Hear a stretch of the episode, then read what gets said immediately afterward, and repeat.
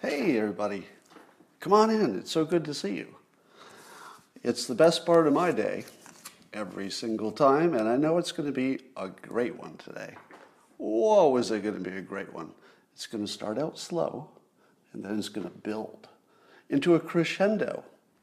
Or possibly not, but it will still be the best part of your day, and all you need is a cup of maga.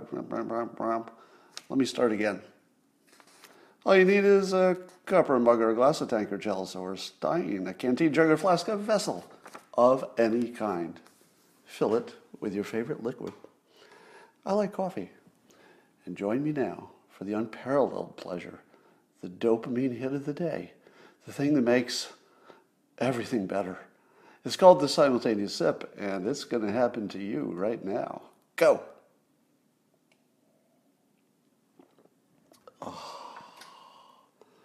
Sublime. All right, a number of you said that my Periscope live stream, those of you watching on Periscope, um, did not get a notification on Twitter yesterday. I believe I have solved that problem, so you should have gotten one today. And I think the problem is that when my iPad reboots, it disconnects Twitter from Periscope. In other words, they're separate apps owned by the same company, but if they're not connected to each other, uh, Twitter does not automatically send out a notification. So they got they got unconnected during a system update on my iPad. I reconnected them. Everything's good. It wasn't suppression, in case you wondered. I have a entertainment recommendation for you. You ready? Don't you need more laughs? Wouldn't your life be better if you could laugh your way through the pandemic? Well, if you haven't already watched it and you're a South Park fan, I don't recommend this if you've never watched South Park before and you might be offended by stuff. so the following recommendation is with the caveat that if you know you like South Park, you're really going to like the pandemic special that they did. So just Google South Park pandemic special. I was crying. I, mean, I was just crying watching that thing. And the, the great thing about South Park, there's a lot of great things about it, but the humor is, you know, sophomoric, you know, kind of just naughty humor. And by all, by all rights, it should be not clever. all right? It should be just this, ah, you know, I could have made that joke when I was 12 but it's clever as hell. And when you add the, the sophomoric humor to extraordinary cleverness, I mean, really first rate, you know, best in the world kind of cleverness, that combination just never fits, which is what makes it hilarious.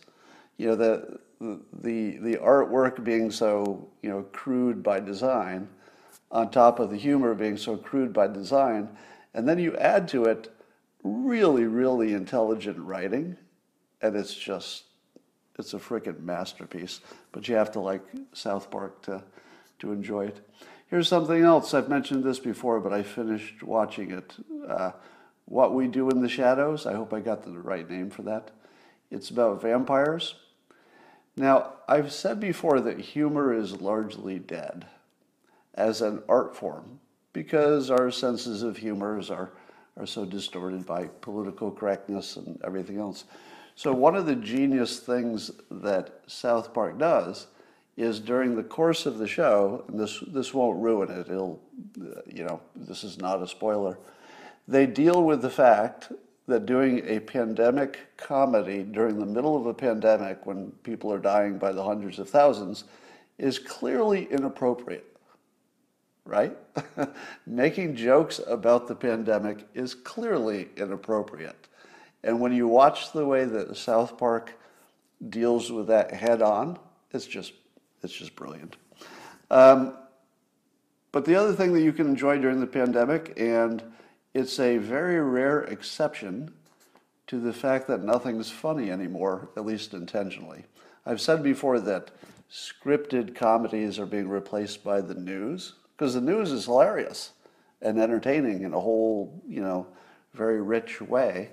And when I watch the news, I do it for the laughs. And that's not a joke. It's not, I'm not saying that for effect. I actually do it for the laughs. And it delivers. But watch uh, what we do in the shadows. It's about vampires, and it's really, really clever. Here's another recommendation. One of the great things about YouTube is that you can, uh, it will make recommendations and then just keep playing the recommendations automatically if you set it up that way.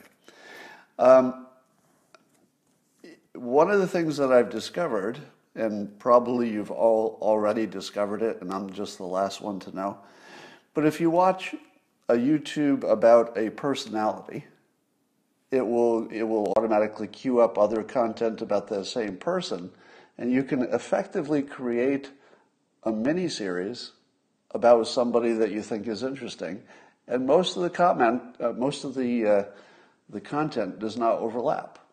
So you can just listen to a whole bunch of shows about one person. So I did that with Paul McCartney and John Lennon. It was really entertaining because I'm interested in them. You would pick you would pick the people that you would be interested in. I did uh, uh, a few other people, but uh, most recently my favorite, and here's my recommendation, is uh, Norm Macdonald. Go to YouTube and just look at any any video that features Norm Macdonald, and then YouTube will do the rest. It'll start recommending other Norm Macdonald stuff. So if you just put it on Norm Macdonald, you can listen all day long, and it never gets less funny, and it doesn't really repeat. There's just a ton of content with Norman Macdonald talking either you know on a talk show or his own show, or people talking about him. And even the interviews of people talking about him are freaking hilarious. And here's, here's the takeaway I didn't realize this until I saw a bunch of them all at the same time. If you watch one clip of Norm Macdonald, you like it or not like it, but you don't get the, you don't get the big picture. And the big picture is this I didn't quite realize it, although I had a hint, that Norm Macdonald's humor is not like other people's humor in a variety of ways, but the important way is that the joke is on the audience. Or if he's talking to somebody, let's say on a talk show, the joke is on the audience and the other guests and maybe the host. And what he's doing is entertaining himself in front of you. And once you realize that's what he's doing, you'll just cry in laughter every time you see him do it if you see it individually and you pull up one clip, here's what you might see. You might see a joke that makes you think, wait a minute, is he a racist or something? Because the way you told that joke, I mean, it's not racist, but it's it's close to it. And if you hear one, you think, oh, I'm a little worried about Norm there. Maybe he's you know, got some thoughts that are not so pleasant. But then you watch a whole bunch of them and you realize that that's, that's what he's doing. He's making the listener uncomfortable because you're supposed to be thinking, I don't know if I can laugh at that. I think it's just a joke, but I'm not positive. And once you realize he's doing that to the audience and he's doing it to you and he's doing it to the other people he's talking to, and you, and you get in that vein where you realize what's going on, it is freaking hilarious. And I was just watching that yesterday and just crying. So funny. All right, those are my recommendations for fun. Have you noticed that everything became about China? Now, of course, the coronavirus came from China. Probably the coronavirus uh, changed the election result. I think smart people will conclude that. Now, it's not like one thing ever makes the election what it is.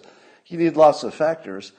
But one of the variables that everybody would agree is gigantic is that we had more mail in ballots.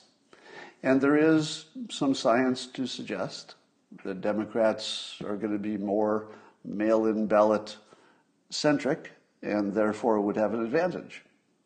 That probably happened. It's hard to tell.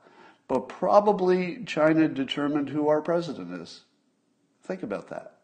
Not necessarily intentionally, But yeah, I'm not. I'm not going to buy the idea that China intentionally launched a pandemic. I don't believe it was intentional. I think they could have handled it better. But so now our biggest issues in this country are all just China. And what did we do in response to the fact that China destroyed our economy, hopefully tempor- temporarily, uh, infected and killed, you know, a quarter million Americans, and, affect, and affected our election? Again, they weren't necessarily trying to do it. A lot of you were thinking it was intentional, but it would be a weird thing to do intentionally. I guess you can't rule out anything, but it feels pretty unlikely to me that it was intentional. So I, I don't think you could convince me to that without more evidence. But everything's about China. And what did we do? As a, as a response to the fact that China basically is controlling both our political process, our economy, and our healthcare system, and our trade, right, which is part of the economy. But, and what did we do when we found ourselves in a situation where China is totally the dog wagging us like a little tail? We elected the most friendly China person which is kind of the opposite of maybe where we should have been, which is maybe we should have China not affecting everything in this country. Maybe they should have less effect. But instead, it looks like they'll have more, which is an odd way to go historically. Let me tell you the uh, maybe the saddest thing that's going on here. Joe Biden is not really a friend to black people. But I think if you're black, you can't you can't see it, not because you're black. It's not a racial comment, but rather anybody who's in a political bubble, it's really hard to get out of your bubble, no matter who you are. This this includes you, includes everybody. So everybody's in their bubble, and I believe that once you get it in your head that there's an idea that's just true, and let's say the idea in this example is that Democrats are the party that are going to be best for the black population of this country. So once you've accepted that that's true for decades, whether it's true or not, you're accepting it as true, you really can't see counter evidence. So confirmation bias, by its nature, will make it invisible to you if there's anything that would, you know, be fighting against your worldview. Let me give you an example of some of the things that Biden uh, says he will do. And now imagine you're a black uh, voter in this country. So you just elected this guy, and then he's telling you what he's going to do. And he's not hiding it, he's telling you directly, I plan to do these things right away. Top priority stuff. All right, you're a black voter, and he tells you, top priority, we're going to stop building the wall and loosen up on immigration. All right? So you're a black citizen of the country. Do you like that?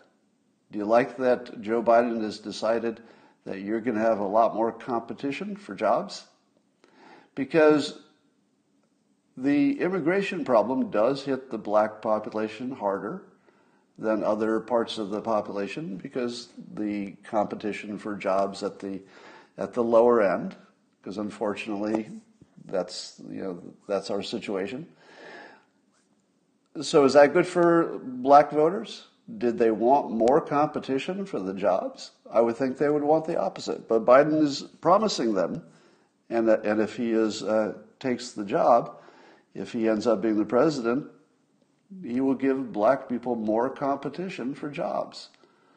Okay. How about the Green New Deal? He promises to do that. Is that uh, good if you're black? Nope. Nope, it's the worst thing in the world if you're black. Is it good if you're rich and white? It might be. It might be. If you're rich and white, you can afford a little extra taxes, and maybe you maybe you want to reduce the chance of climate change disruption, etc. So maybe if you're rich and you're white, it could be good for you. But one thing that's true all the time is that your energy um, situation in your country largely drives your economy.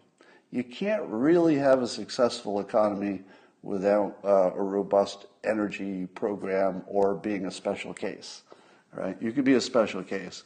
But in the United States, our energy program is central to the health of our economy. And if you liked ultra low uh, unemployment under the uh, Trump administration before coronavirus, do you like that the Green New Deal guarantees that the economy will suffer because they'll, you know, they'll be tough on fracking, they'll be doing the Green New Deal. So if you're at the lower end of the economic um, situation, the Green New Deal is just bad for you. Maybe good in the long run, maybe good in 80 years. It might be.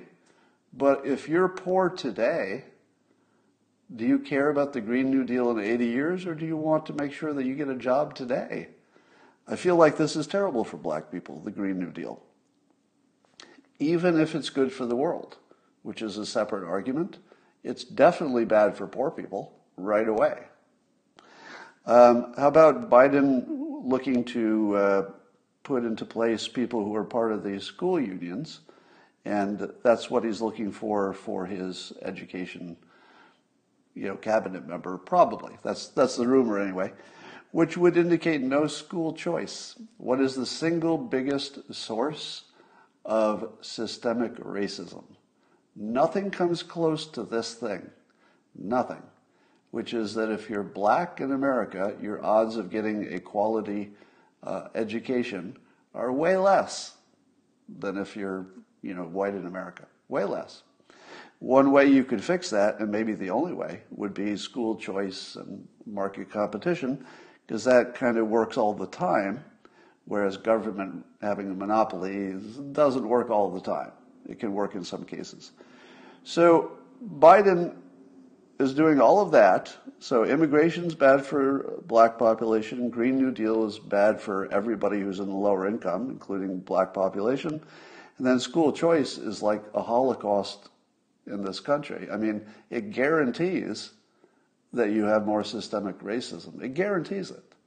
Whereas if you said school choice, let's go crazy with school choice, let's fix this one thing, nobody gets a bad education because they have a choice of where to go, you could you could take a gigantic bite out of systemic racism if you let's just define it for convenience as starting from behind and then the ripple effect that that has.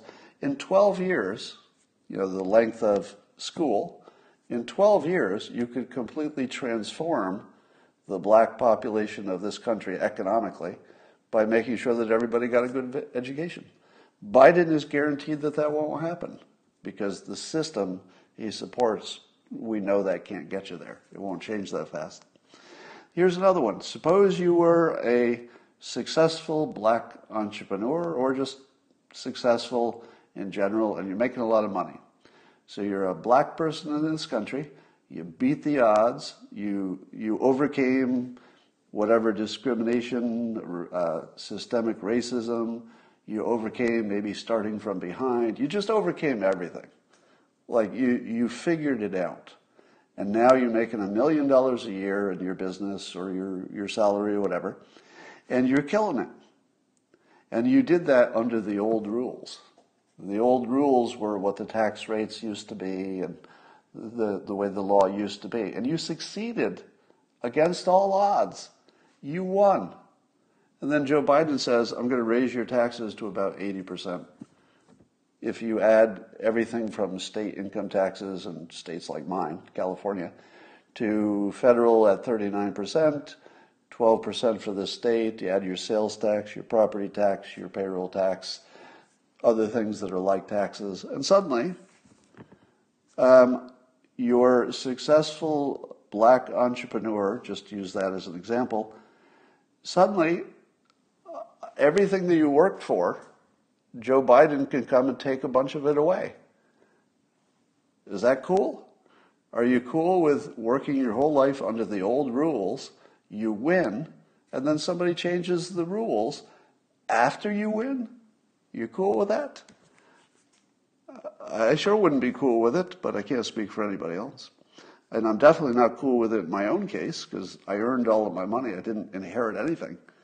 I, I literally inherited zero. I worked for it. Now Joe Biden says, let's change the rules. Let's take that away from you. Not cool. So uh, certainly, I have great empathy toward the uh, the black opinion that I imagine they would have if you if you were highly successful. You'd have the same opinion. I'm guessing. Don't really know. Um, I think the fake news is already missing Trump. Did you see all the complaining about him not coming out in public? so my understanding is that Trump is doing a lot. I mean, he's making phone calls and stuff. He seems to be more engaged with the election stuff. But I feel like the news is already thinking, oh, what are we going to talk about? if, if Trump doesn't come out and say something in public pretty soon, we're just going to run out of news because we might have to go look for news instead of just reporting about what the president tweeted. Um, former CIA Director John Brennan tells CNN's Wolf Blitzer that he's more worried than ever about Trump trying to, you know, stage a coup or something like that, because uh, I guess Trump is replacing some of the civilian uh, defense people with loyalists, they say, which is making people think he's going to try to stay in office somehow with a coup or whatever. That's not going to happen. Let me say it as clearly as possible. Here's what's not going to happen the president running a military coup to stay in office. the odds of that happening are zero. They're not, it's not like, well, there's a long shot chance. No, the odds of that are zero. And here's why. Number one, the military would never go for it. There isn't the slightest chance, in my opinion, that he could get a, even a loyalist to order some kind of a, a military coup in the United States. So it's beyond ridiculous that that could happen because the military just won't do it. And there's no, there's not the slightest indication that they would follow those kinds of orders and there's lots of indications that they wouldn't. But there's a factor beyond that. I, I'm going to I'm going to make this assumption and see if you agree with it. I believe there are 20 people in the world who, if those 20 people said, you know, it's time for Trump to concede. We've supported Trump in the past, you know, vigorously, but now we 20 people or so see that it's over, hypothetically, it's definitely not over. But if they did, there's 20 people who could absolutely guaranteed make Trump not the president. Let me give you an example. If Sean Hannity decided that he'd seen enough information, I don't think this is going to happen. I'm just walking you through the thinking here. If Sean Hannity decided that he'd looked at all the information and said, you know, I love the president, but I'm looking at the information, and even with a little fraud, it's not enough to change the result. Uh, the process has been served, and I think it's time for the, the president, you know, my friend that I've supported, to just concede. So Sean Hannity is certainly one of the 20 or so people who, if they decided that Trump is out of office, he couldn't stay in office because he would need that 20 and the people who follow that 20, which is, you know, the bigger force. He would need all of them on his side to have the slightest chance of working any gray areas that could keep him in office. All right, Rush Limbaugh would have to be in favor of Trump staying on, or he couldn't. Right? Maybe not by himself, right? If it was an individual important person who who was a rogue you could ignore him. But there are about 20, maybe fewer. It could be 10 people in the whole United States who would, you know, have that kind of influence or, or audience to do it. I don't know if I'm one of them, but I would nominate myself as who you should look for in this decision. There will be a time when, as Trump supporters, many of you are, you will have to decide have we seen enough? Is there no evidence? Or have, have we decided we're going to move on? I don't think we're there.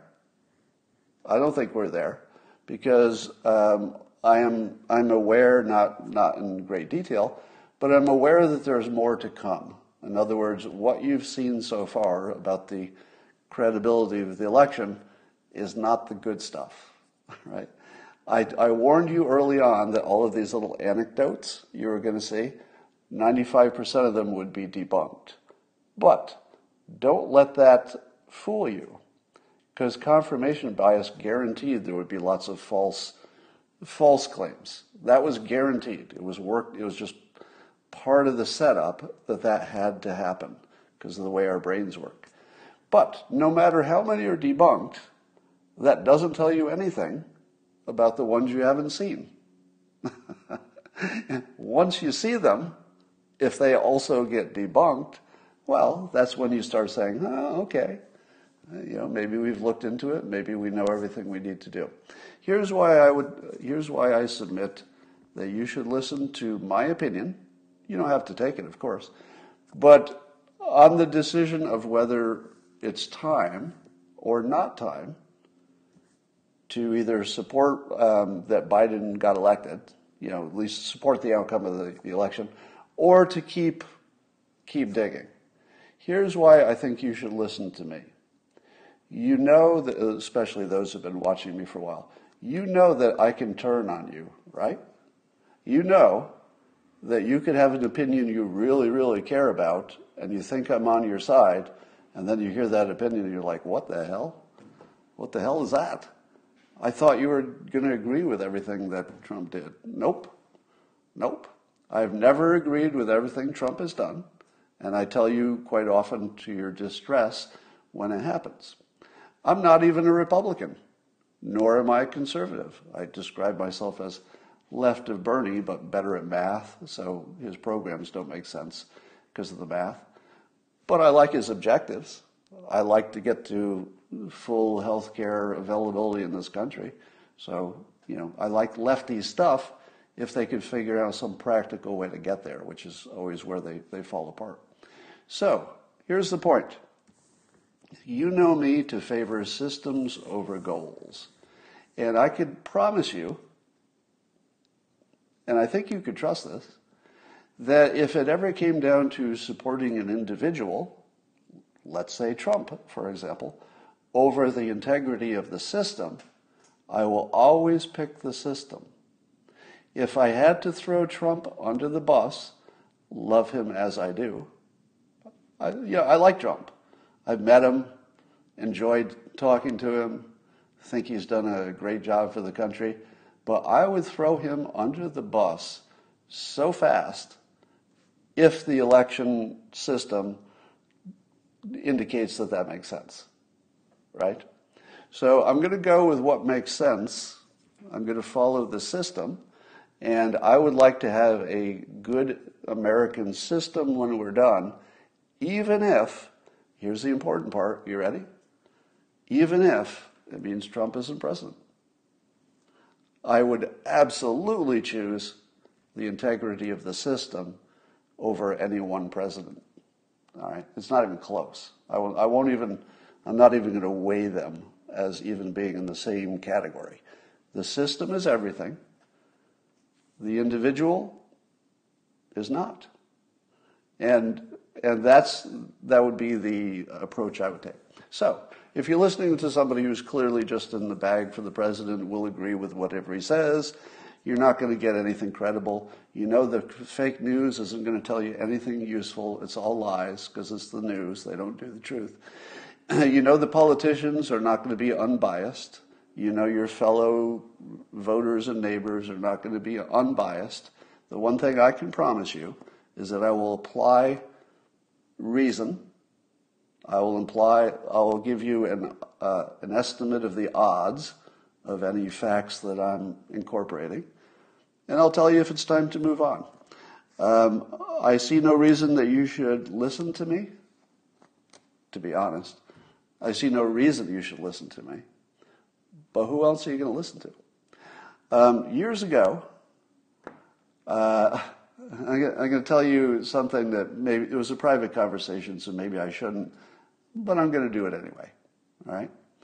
Uh, several years ago, I was talking to my friend Naval Ravikant, and I told him that my objective, because a lot of people ask me why am I getting involved in politics and why am I, why, why am I even in this field? And I told him at the time that it was my goal to be the most credible person in the country. Credible doesn't mean right. Very important distinction. Credible doesn't mean that I'm right. Credible means that you know what my intentions are and that I put in the work and there was enough transparency where I, I, showed you why I'm thinking what I'm thinking, how I reasoned it, what facts I thought were credible, what percentage I put it on it. I can give you that. So I've spent years trying to develop um, to develop, let's say, a platform in which whether you hated me or loved me, you would say, damn it, at least he's credible. Let me give you an example of somebody I consider credible Michael Moore, right? That doesn't mean you agree with him. It doesn't mean he's right all the time, because that's not what credible is. Nobody's right all the time.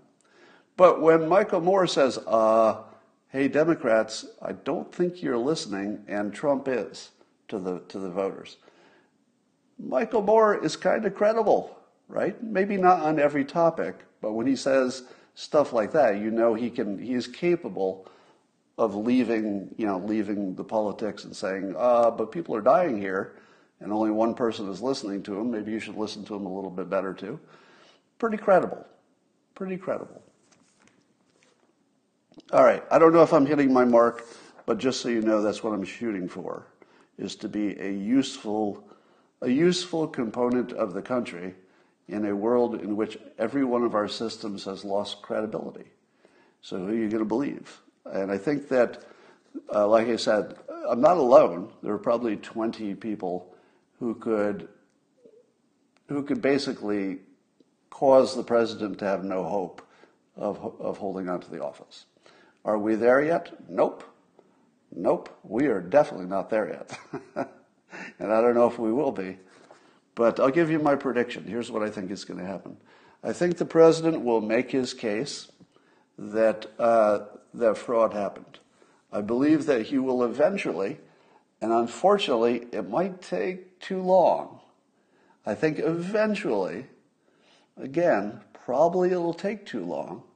We will know that the election was maybe or definitely illegitimate and could have gone or should have gone to Trump. And that will create a situation in which, even after he has conceded, if that happens, that we would consider him still the president because he got elected, even though he's not in the job. so you're going to have a situation where you have two presidents one official, and then one sort of in absentia, if you will, uh, almost like a, a Venezuela situation. So that's what we're heading for because everything's lined up for that to happen. Um, I don't know how long that'll last. All right. Uh, and the only reason that you know that Biden won, if that's what you think happened, is that the most corrupt institutions in the country told you it was so, right? Tell me who told you that Biden won who is also credible? Nobody. you haven't heard it from anybody credible. You've heard it from the news, fake news, they're all liars. You've heard it from politicians. You can't trust them. They obviously are playing the game. Who told you that Biden won who is not already corrupt and non credible? All right. Um, I took a stand in favor of uh, Jeffrey Toobin, who was fired by the New Yorker. Um, I don't know if CNN will uh, yank him off the air. Um, but I said in a tweet, apparently he got fired by the New Yorker, where he also worked as a writer. And I, I tweeted that I strongly disagree with this firing. I don't want to live in a world, I don't want to live in that world. So, what do you think people said when I said that I disagree with Jeffrey Toobin being fired because I don't want to live in a world in which you can get fired? for what is obviously a mistake. Now, do you think that people correctly interpreted what I said? No, no. This is this is the real world where people misinterpret. So uh, Claire Cullen tweets back at me, and she says, "You dot dot dot want to live in a world where men masturbate on camera in work Zoom meetings with no consequences? Weird." And then she also tweeted separately, "What a hill to die on." quote, and then she makes up a quote as if I said it. So it has quote marks around it, but I never said this, right? I want to live in a world where men can masturbate on camera on work Zoom calls free of consequences. Did I say that? Is there anything I said that would sound like I'm in favor of men masturbating on Zoom? No. no. That would be a misinterpretation of what I said, a straw man, if you will. Um, uh, the facts that we have are that it was an accident. So, am I okay with a man or woman having an accident which caused them great embarrassment, but it was just an accident? Nobody got hurt, no victims, highly unlikely to ever happen again. Under those conditions, man or woman, Democrat or, Dem- or Republican, I don't care. I just don't want to live in a world where a dumb mistake that had no consequences, it really didn't. Let, us let's, let's be honest, the, the women who were on the call or men or whoever else were on there, they weren't scarred for life because it wasn't personal. It, was just like an image on the screen. It wasn't meant for them. It wasn't about them. It was weird. It was funny. They're part of history. I don't want to live in a world where be, where a simple technical error can can lose a good job. So I am completely sincere in saying that the New Yorker made a mistake, in my opinion. They should hire him back, and CNN should not keep him off the air indefinitely. A little timeout might make sense for everybody but I don't think anybody should lose a job for that. Um, Douglas Carr weighed in on this conversation and said, uh, Douglas said, quote, I've never unintentionally played with myself at work, or intentionally. So Douglas claims that he has never uh, gone full Toobin at work, whether anybody was watching or not. To which I replied, well, maybe Douglas, maybe you're just not that into yourself. Because, you know, there are times when I just can't resist myself. I don't know about you, but I am so into myself. But Douglas, Douglas has rejected himself to the point where he's not even interested in, in himself. Um, apparently, President Trump has told friends, allegedly, who knows if this is true, that he want this is from Axios, that he wants to start a digital media company to clobber Fox News uh, although it was, so it might not be a cable channel, it might be just an internet only thing. To clobber Fox News, what are the odds of that? Well, if he's not president, pretty high. don't you think you'd watch it? I don't know how you would not watch it. How would you not watch President Trump dunking on Biden for four years? I don't think I'd watch anything else. I don't know what could be more interesting than that. Um, so that might happen. Uh, again, uh, Trump has two ways to win. One is he somehow prevails with his legal challenges and becomes president for a second term, and the second way is he doesn't become president, and he makes you know billions of dollars as the most interesting conservative uh, channel. So uh, I've been asked to talk about Dr. Shiva's um, analyses of the election and so I will. Here's my problem trying to analyze anything that Dr. Shiva does or claims. I can't. I don't have those skills. I can't look at anything he does and say, oh, well, I agree with that or don't agree with that. What, what the hell do I know? That's him working in a domain in which he's an expert, has several degrees that are all relevant to this. So if he says he's done the analysis and it tells him something, I don't know otherwise. I don't know if it's right, but I don't know if it's wrong. I just don't know. So we need people, you know, on both sides to be looking at this stuff. So the claim from Dr. Shiva is roughly this I'll paraphrase it that he can determine on a graph that the votes coming in for Biden and Trump were uh, somehow typical and appropriate based on everything we know about the past and, and even what was happening in the election so far. And then they would go along in what would be a normal way, and then suddenly, just like somebody turned a switch, as in a software uh, thing, then suddenly it just became all Biden. Could there be a natural reason for it? I don't know. I imagine that's what the other side would claim, but until lots of people have looked at it, it's hard to know. So I don't have an opinion about how true it is because I don't have the qualifications to judge that sort of thing. And that's why I wouldn't want to have him on as a guest to talk about that sort of thing because you should only do it if you've got somebody who can, you know, ask the right questions, and that's not me. Um, apparently, Pennsylvania uh, asked the Dominion software people to make some changes before the election. And one of the uh, requested changes would give control to a, an operator of the software to uh, mark blank ballots any way they wanted and then just put them in the system. so they actually asked for the ability to fill in blank ballots in writing. That's actually a software request, and I think Dominion gave them that ability. So basically, it's just that an operator has the ability to do what they want with a ballot, as opposed to the system somehow having all the control. So, don't we need to know more about whoever had access to that feature?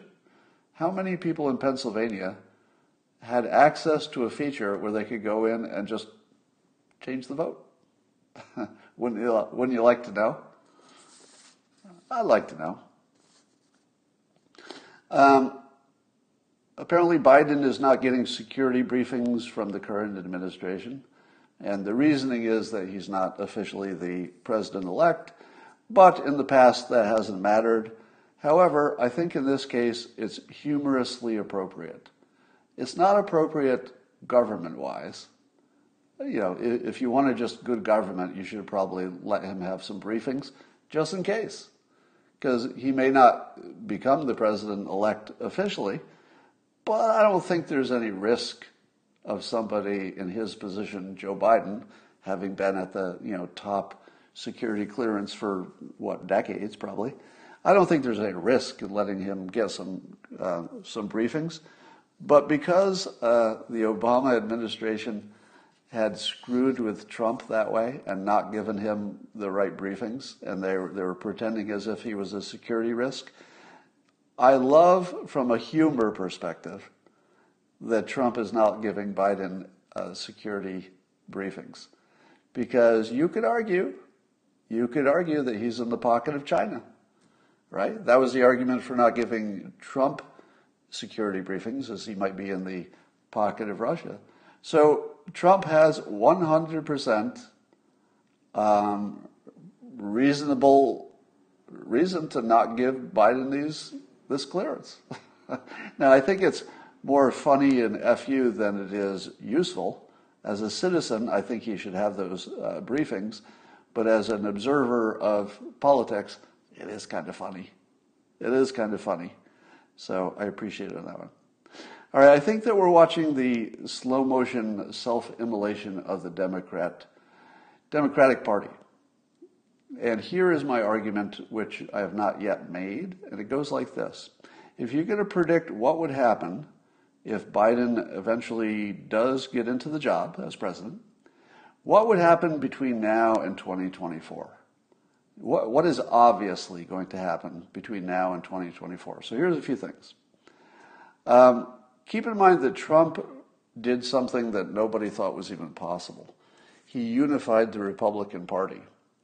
Now, prior to Trump being president, I was telling you he's so persuasive, he has these persuasive qualities, and people kept saying, well, why is he not persuading Democrats? Well, we don't live in that world anymore. We don't live in a world where you persuade the other side. That's not even a thing. You just persuade your own team, and if you can get 100% of them or close on your side, that might be enough to be president. So the president had unusual skills, and he could get 96% Republican support. Do you think that Biden has those skills? Given that he's dealing with the Green New Deal people and the squad? Well, I don't think that Biden has the skills that Trump has. Trump could do things that other people can't, and he got his team completely on his side. Biden probably isn't going to do that because he doesn't have that kind of game. So the first thing that'll be different is he won't be able to unify the party. So this is my prediction. So that's trouble. Secondly, the things he's pushing for are higher taxes, not withdrawing troops, more systemic racism. Yeah, the examples that I gave you earlier, like no school choice, etc. That's pro-systemic racism, uh, and more lockdowns. Now, even if lockdowns are good, they're unpopular, right? So even if you said, "Oh, they're necessary," the public doesn't like them. So the public isn't going to like any of this higher taxes, more war, systemic racism, lockdowns. Then there's talk that he might want to share the Pfizer vaccine overseas before everybody in America gets it, because that would be fair. And it might be. You know, if you're being a citizen of the world, does it make sense that maybe you share your limited vaccine with the rest of the world? I think you could make an argument for that. The argument would not be America first, it would be the opposite of that.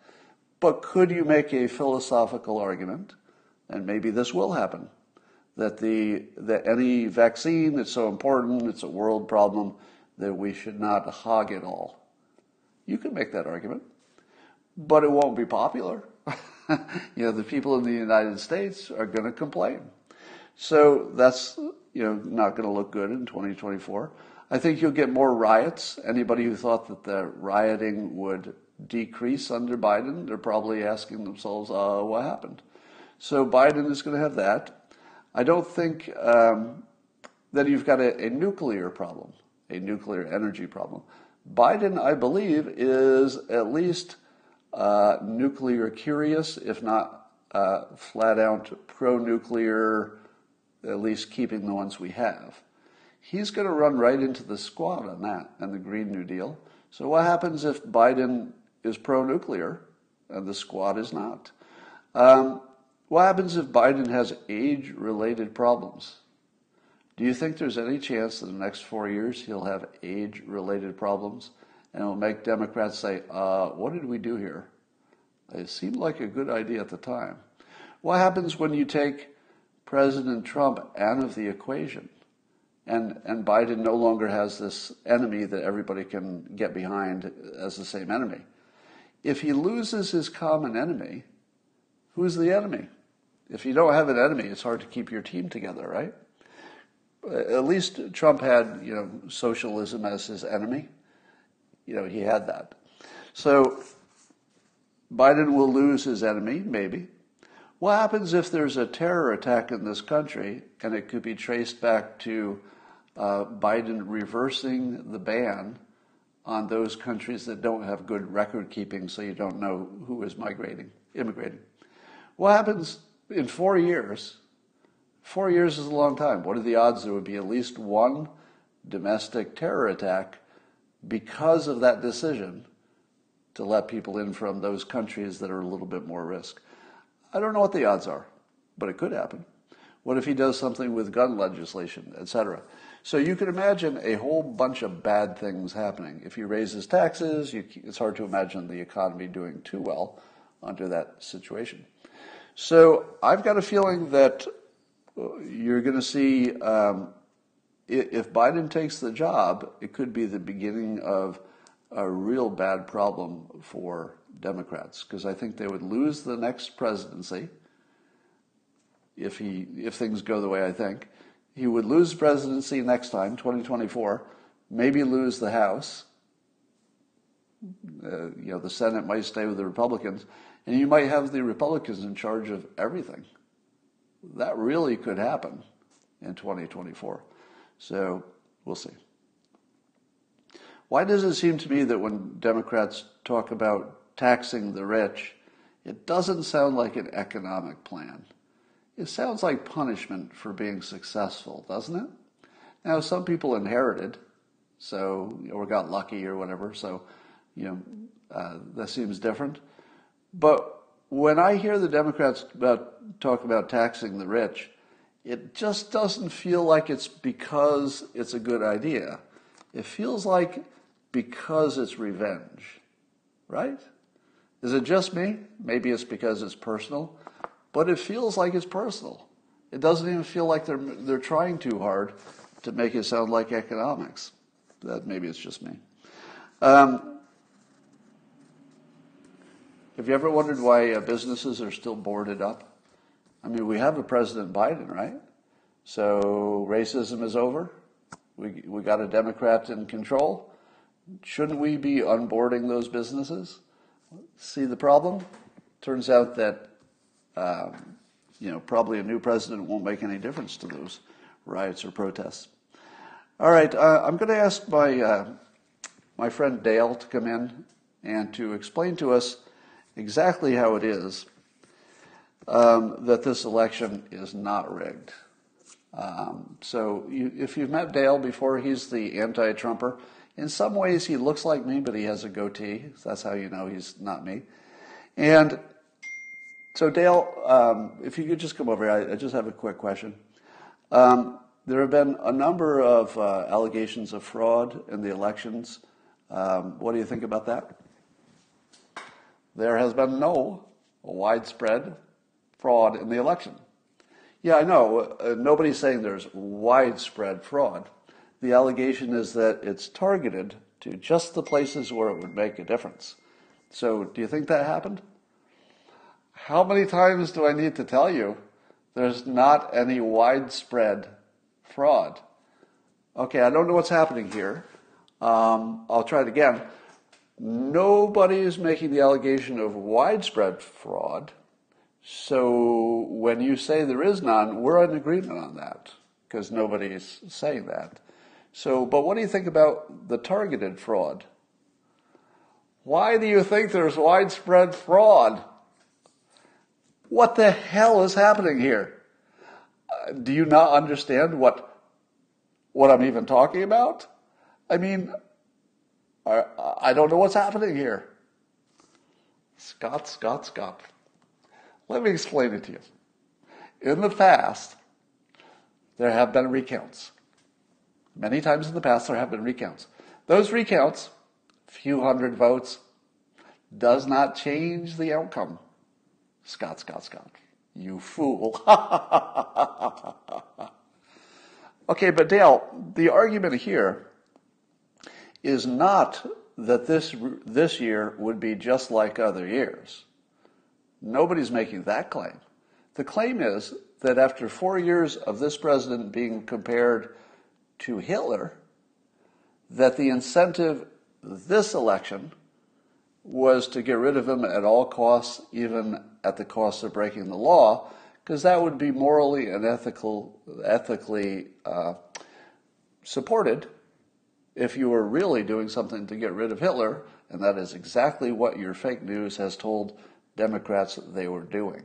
So, under that very specific situation, the claim is that it's not at all comparable to any prior year, and that looking at prior years could only be misleading because they don't have enough in common with this very special election that had a weird situation with a President Trump who was compared to Hitler for four years. So, really, it's only about this election that the claim is being made. I don't think you understand, Scott. There have been recounts in the past. They, they don't find anything a few hundred votes. That's it. What the hell is going on here? What the hell is going on? Are any of my words that come out of my mouth penetrating your skull? We're in agreement. No prior year is similar to this one. And scene. So that's what you see on TV is just a whole bunch of Dales pretending that you're in a different argument. And what do you do with people who pretend they're in a different argument? they're not even addressing anything that's coming out of your mouth, and they, they act like they are. It's the weirdest damn thing, isn't it? All right. Um, here are some things that you would have to believe in order to believe that there's definitely no um, no problems with the election. All right. So you would have to believe the following things. Okay. Now I'm not. Um, if anybody is joining late, I do not make the claim. I do not make the claim that widespread or even targeted fraud has yet been demonstrated factually in public.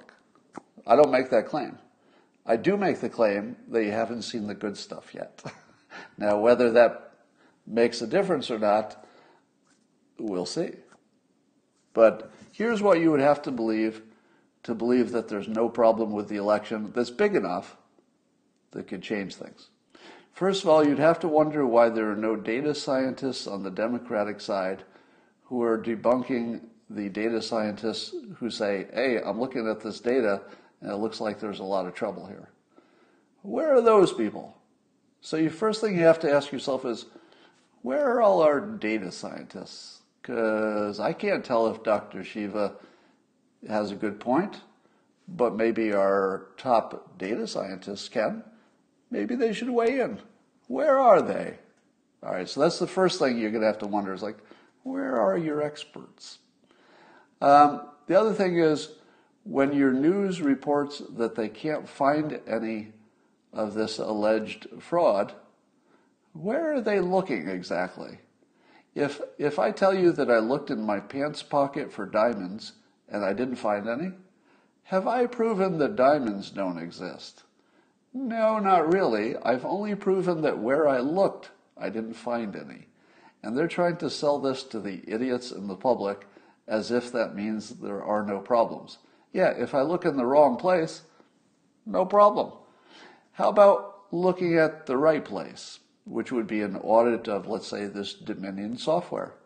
When the New York Times says there's no evidence of fraud, does that mean that they have personally audited the code of Dominion software? Or does it mean that they looked in all the places where there probably isn't any fraud and then they didn't find any? You have to ask yourself, why are your sources of news looking in the wrong places? So that would be a question. You, why would you think that this year or this election would be anything like prior elections in terms of the degree of fraud? I think everybody agrees there's a little bit of fraud all the time. But why would this year be comparable, as, as Dale is arguing? It wouldn't be. So if you're thinking that the fraud of the past and the recounts of the past are indicative of what we're likely to find this year, that's just batshit crazy. If you think that this is just like other years, you don't have a leg to stand on. Uh, Biden's chief of staff, this guy Ron Klain, back in uh, 2014, and of course, it doesn't take long for people to find out what people have said in the past. Uh, he re- responded to a tweet by Vox that said they did a survey and found that 68% of Americans think elections are rigged. This is 2014, right? So in 2014, 68% of Americans thought elections are rigged.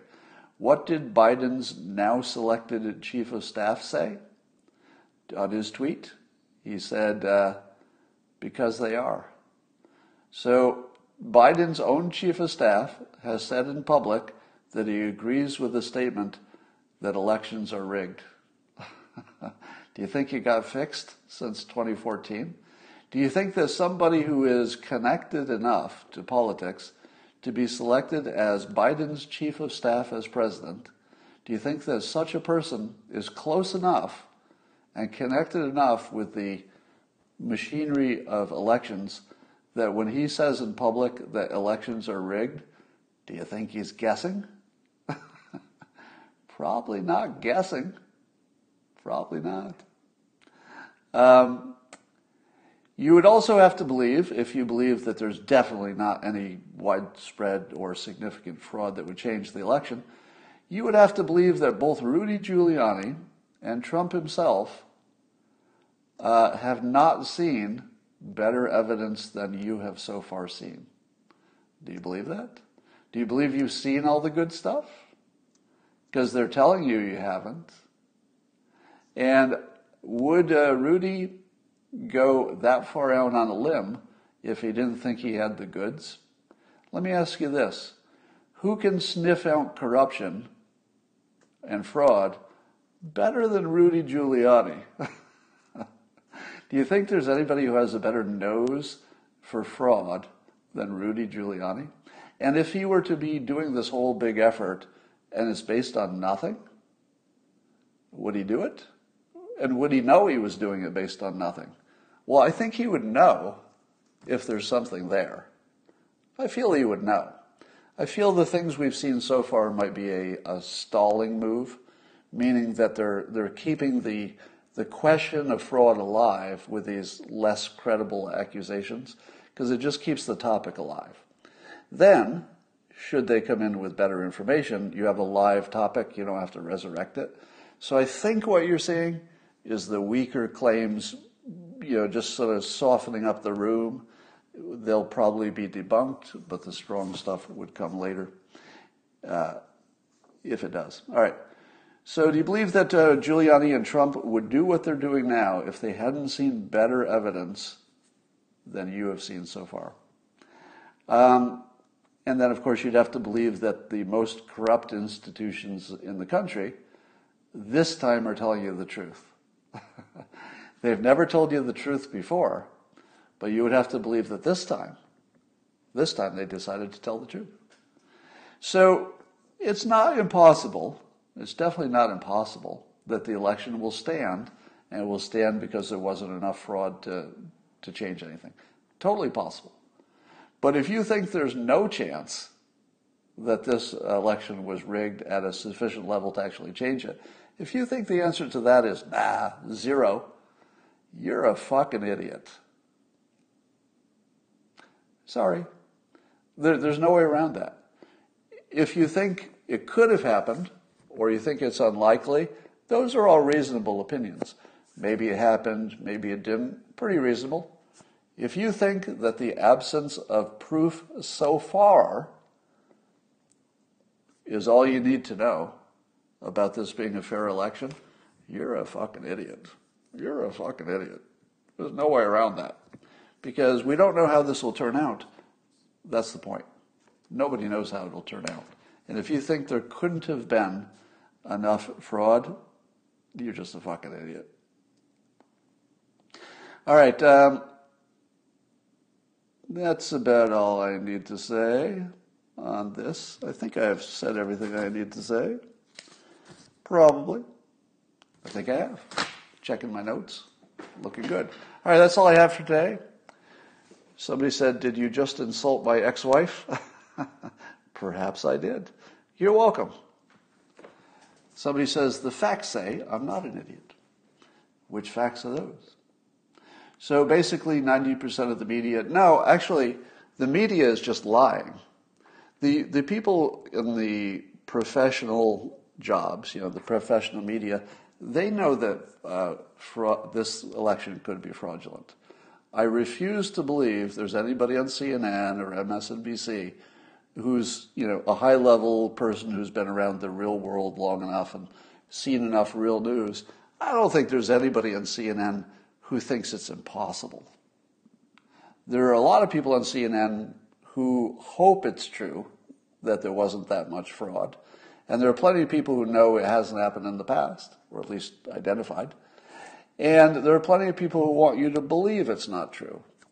But no, I don't believe that the, the Jake Tappers, the Don Lemons, I do not believe they fall into the category of idiots. The idiots would be the public who believed what they're saying. The people who are saying things that even they don't believe are not idiots. There's something else going on, right?